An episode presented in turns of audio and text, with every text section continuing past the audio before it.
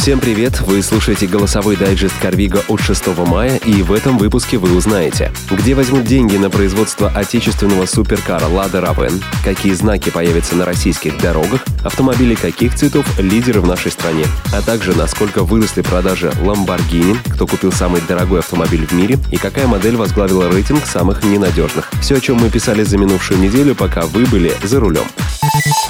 Российский суперкар «Лада Равен», который был нарисован дизайнером Дмитрием Лазаревым пять лет назад на конкурс «АвтоВАЗа», может перестать быть просто мечтой. Похоже, данным проектом заинтересовался бизнесмен Владимир Белый, глава венчурного фонда «Альфа Robotics». По его словам, уже совсем скоро будет создан новый прототип модели, за основу которой будет взят дизайн Дмитрия Лазарева. Спорткар будет стоить значительно дешевле зарубежных аналогов. Вот его цитата. «Отличие нашей машины от других в том, что у нас будет дешевле по производству, интереснее по дизайну дизайну и плюс использует наш опыт в робототехнике для создания беспилотного автомобиля. Сбор средств на создание автомобиля планируется проводить на краундфаундинговой платформе.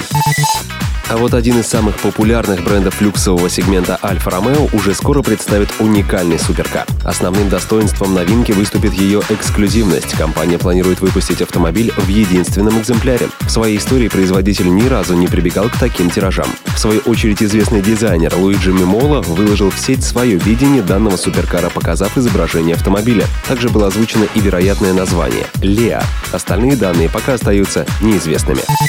С 1 мая на территории нашей страны вступит в силу новый стандарт, который предусматривает появление новых знаков дорожного движения, в том числе уменьшенного размера. Теперь одна сторона знака может равняться 40 сантиметрам, ранее она должна была быть не менее 60. Данные изменения связаны с тем, что знаки большого размера закрывают водителю обзор, мешая увидеть другие знаки, а порой и не давая разглядеть других участников движения. Уменьшенные знаки появятся только на улицах с невысокой скоростью движения в центре города или в кварталах исторической застройки. На трассах останутся знаки прежнего размера. А еще автолюбители встретят на дорогах своего города знаки «Выделенная полоса трамвая», «Диагональный пешеходный переход» и «Объединенные», «Платная парковка» и «Парковка для инвалидов».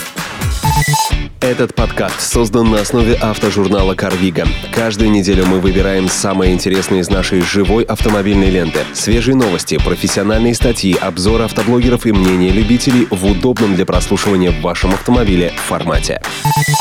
По данным аналитического агентства «Автостат», в первом квартале 2019 года количество проданных автомобилей известного итальянского бренда Lamborghini в России выросло почти в 10 раз, с 3 до 28 машин. Наиболее популярной моделью производителя люксовых автомобилей оказался кроссовер Urus. Всего за три месяца было продано 24 экземпляра данного автомобиля. Кроме того, любителями быстрой езды было приобретено три суперкара Aventador и один Huracan. Самое большое количество автомобилей Lamborghini было продано в Москве – 17 15 единиц. По две машины были реализованы в Санкт-Петербурге и Челябинске, а по одной машине было отправлено в Калининград, Череповец, Новосибирск, Томск, Дербент, Кострому и Радужный Владимирской области.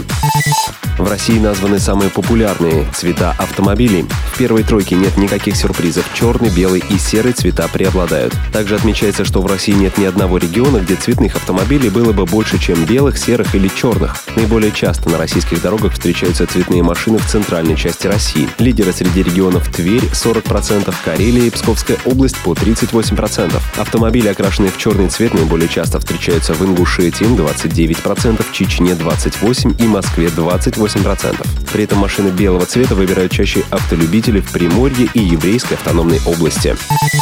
По сообщению итальянского издания La Stampa, Криштиану Роналду приобрел новинку автоконцерна Bugatti. Название модели переводится как «черная машина». Игрушка обошлась пятикратному обладателю золотого мяча в 11 миллионов евро. Но титулованный португалец еще не скоро сможет прокатиться на своем новеньком авто. Машина доставит владельцу только через два года. За это время инженеры Bugatti займутся отладкой всех систем автомобиля. Новый суперкар располагает двигателем мощностью в полторы тысячи лошадиных сил, максимальная скорость автомобиля 420 км в час. Размер транспортного налога на это авто в России составил бы 225 тысяч рублей.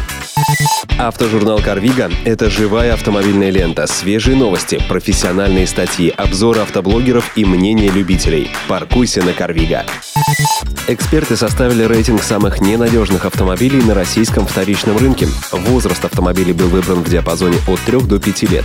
Главных критериев оценки было три – состояние кузова, состояние салона и общее техническое состояние. Самым ненадежным автомобилем эксперты признали Lifan X60 первого поколения. В сумме этот китаец получил чуть меньше 11 баллов. Это самая низкая оценка среди всех автомобилей, которые участвовали в рейтинге. На один пункт ниже расположился Chevrolet Cobalt. Тройку антилидеров замыкает Джилли М. Грант. Четвертая и пятая позиции в этом рейтинге достались моделям Great Wall Holder H5 и Deo Gentra второго поколения. Аналитическое агентство «Автостат» составило рейтинг опций, которые наиболее активно рекламируют в современных автомобилях, но по сути своей не несут в себе никакой полезной нагрузки. Специалисты подвергли критике функцию «Старт-стоп», автоматические ремни безопасности, блокировку этих ремней. Также аналитики считают абсолютно бесполезной функцию голосового управления и электронный стояночный тормоз. В большинстве своем все эти функции принуждают водителя совершать массу лишних движений, а сами функции вызывают резонный вопрос, а так ли они необходимы. Это были самые интересные автоновости по мнению журнала CarViga. Подписывайтесь на наш подкаст и YouTube канал, чтобы первым узнавать новости автомира.